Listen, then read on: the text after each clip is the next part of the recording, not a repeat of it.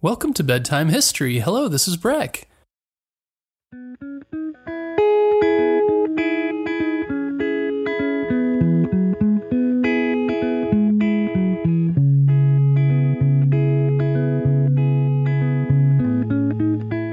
First off, we'd like to announce a new bedtime history show in Spanish. It's called Déjame cantarte la historia and includes 10 episodes translated into Spanish. If you also speak Spanish or are learning Spanish, listening to the new show is a great way to improve your skills. And you can find it on Apple Podcasts and on all the major podcast apps. I'll also include a link to it in the show notes. If you'd like to donate to Bedtime History, go to our website, bedtimehistorystories.com, to donate via Patreon. Donors also get access to our entire 140 episode catalog of shout out free, pitch free episodes. No extra stuff, just the stories you enjoy. This also includes an exclusive episode every month. Last month was an episode about Cleopatra, Queen of Egypt. This month will be a bonus episode about Sarah Thomas, the NFL's first female referee. Now, onto our episode. How are you listening to this podcast today? On a computer, a cell phone, or a smart home device like Alexa? Whatever device you're using, it connects to the internet. The internet is central to so many things we do today, but have you ever wondered what exactly it is, or how it got to be what it is today? In this episode, you're going to find out. Our story begins in 1955 in London, England, with the birth of Tim Berners Lee. Both of Tim's parents were scientists who helped build one of the first computers in the 1950s, the Ferranti Mark I. Tim enjoyed playing with model railroads as a child, and he learned a lot about electronics from this hobby. He went on to study physics at the University of Oxford in England, where he continued to tinker with electronics in his spare time, building a computer inside of an old TV. He graduated with a degree in physics. Tim worked as a programmer for many years after graduating and learned about many technologies along the way. Eventually, he got a job working at CERN, a European nuclear research agency. At CERN, Tim's first job was to help people communicate over computer networks and use data stored on them in order to do their jobs. But Tim was frustrated to find that all these computers worked in different ways, so it was difficult to get them to talk to one another. Tim wanted to make it easier for people to communicate and work together using these computer networks. In the early 1990s, Tim Berners Lee helped to invent not one, not two, but three key related technologies that helped the internet become more widely available. He developed the WWW, or World Wide Web. You may have noticed this is in web addresses. HTML, or hypertext markup language, and the first web browser. We'll talk about each of these in more detail later, but before that, I should go over a few basic things about how the internet actually works. The internet actually existed before Tim Berners Lee's contributions. It's just a name for a system of computers that are connected to each other, a network. Computers on the network can send and receive messages to and from other computers on the network, or to other networks, there are two main types of computers that you need to know about to understand the internet servers and clients. Servers store information like email or documents and send or serve that information to clients when they request it. Clients are the computers that you and I use to go online. The details of this can get a little confusing, but Tim Berners Lee himself actually has a good way of describing the process. He compares it to a mail system Say you drop a letter in the mailbox. Your letter is like the information you're sending over the internet. The workers in the post office, similar to the server, look at the address on the letter and decide where to send it next. That letter might go through a half dozen or more post offices on its way to your house, getting a little closer to you with each one. Eventually, the mail carrier drops it in your mailbox, which is like the client computer. Unlike with paper mail, all this happens in the blink of an eye on the internet, although in the early days it could take a bit longer. Actually, in the early days of the internet, there were no web pages at all. The internet was mostly used as a tool for scientists to communicate with each other, and it was all text based, No photographs, videos, or music.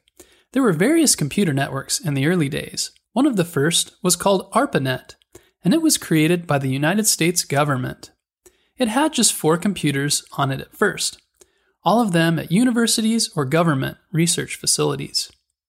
These researchers use very basic tools like FTP or File Transfer Protocol to share documents or simple email systems. Internet access expanded to the general public in the 1980s, but it was still far from the internet we know today. There were no viral TikTok dances, cat memes, or Wikipedia. It was still used as a communication tool for people with technical knowledge. The systems they used were mostly text based, meaning they had no graphics. But Tim Berners Lee and his three inventions would change everything. The early 1990s were a turning point in the development of the internet, the time when the web really began to look like something that we know today. Tim developed the first invention with his colleague at CERN, Robert Cailliau. The World Wide Web, or WWW, is the system used by servers, those computers where your websites are stored, to find documents on the internet. What I'm calling a document in this case might be a web page, a photo, or a music or video file. In the WWW system, every document on the web has a URL, or a Universal Resource Locator. That may sound like fancy technobabble, but I'm sure you've seen one, it's a web address like www.bedtimehistorystories.com. These addresses can be used by anyone with a link to the page on the internet, and they're usually pretty easy to remember. The very first World Wide Web server was actually Tim's work computer at CERN. HTML is short for Hypertext Markup Language, and it's a computer language used to encode or mark up documents so that a web browser can read and display them in a way that's easy for people to read and understand. HTML tags mark where specific elements of a document are. There are HTML tags for paragraphs, images, links, and most of the other things that you would see on a web page. Of course, in order for it to be useful for displaying web pages, HTML needed a program designed to read and display it. Tim also invented the first program to read and display HTML documents, which he called a browser. Today there are dozens of browsers like Chrome, Edge, and Safari, but the first one was called World Wide Web. Since CERN was not interested in paying people to develop web browsers beyond this, Tim encouraged the growing online community of web developers to volunteer their time to create a better web browser in 1993, the Mosaic browser was released by a team at the University of Illinois. Since then, this model of using volunteers from across the world has helped create many important web technologies and products. Finally, the managers at CERN made a decision that turned out to be very important for the future of the web. They decided to make Tim's inventions open standards, meaning anyone could use them. This meant that people around the world could set up their own web servers and create pages using HTML, and they could link to any other web page on the internet. Likewise, anyone in the world who had a computer and an internet connection could use a web browser to view those pages. You didn't have to be a computer scientist or an academic or even know what a server is. As a result, today there are almost 2 billion websites on the internet and almost 5 billion internet users. Around 7 billion Google searches are performed every day, and there are around 7 billion YouTube videos viewed per day, and thousands of podcasts you can listen to at any time.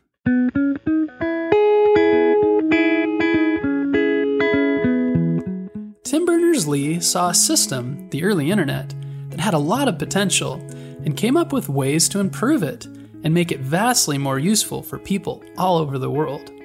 He's won many awards for his achievements, and he was knighted by the Queen of England in 2013 and won a prestigious computing prize called the Turing Award. He was the key force behind the modern internet, but he also made sure that anyone with the right skills could improve the systems he developed, which is what allowed the World Wide Web to explode in popularity and accessibility. He's continued to work throughout his life to keep the internet a free and open system that anyone can access. Tim is a great example of someone who is curious and used his skills to design things that would be useful to other people. He liked to tinker, which means to try out new things and play around with them until they become a useful invention. And when he did design something that was useful, he didn't keep it to himself. He found a way that people all over the world could benefit from it. Considering others is important to do in all of our actions. We hope you enjoyed this episode about the invention of the internet and Tim Berners Lee, and be sure to tune in next Monday for a new episode.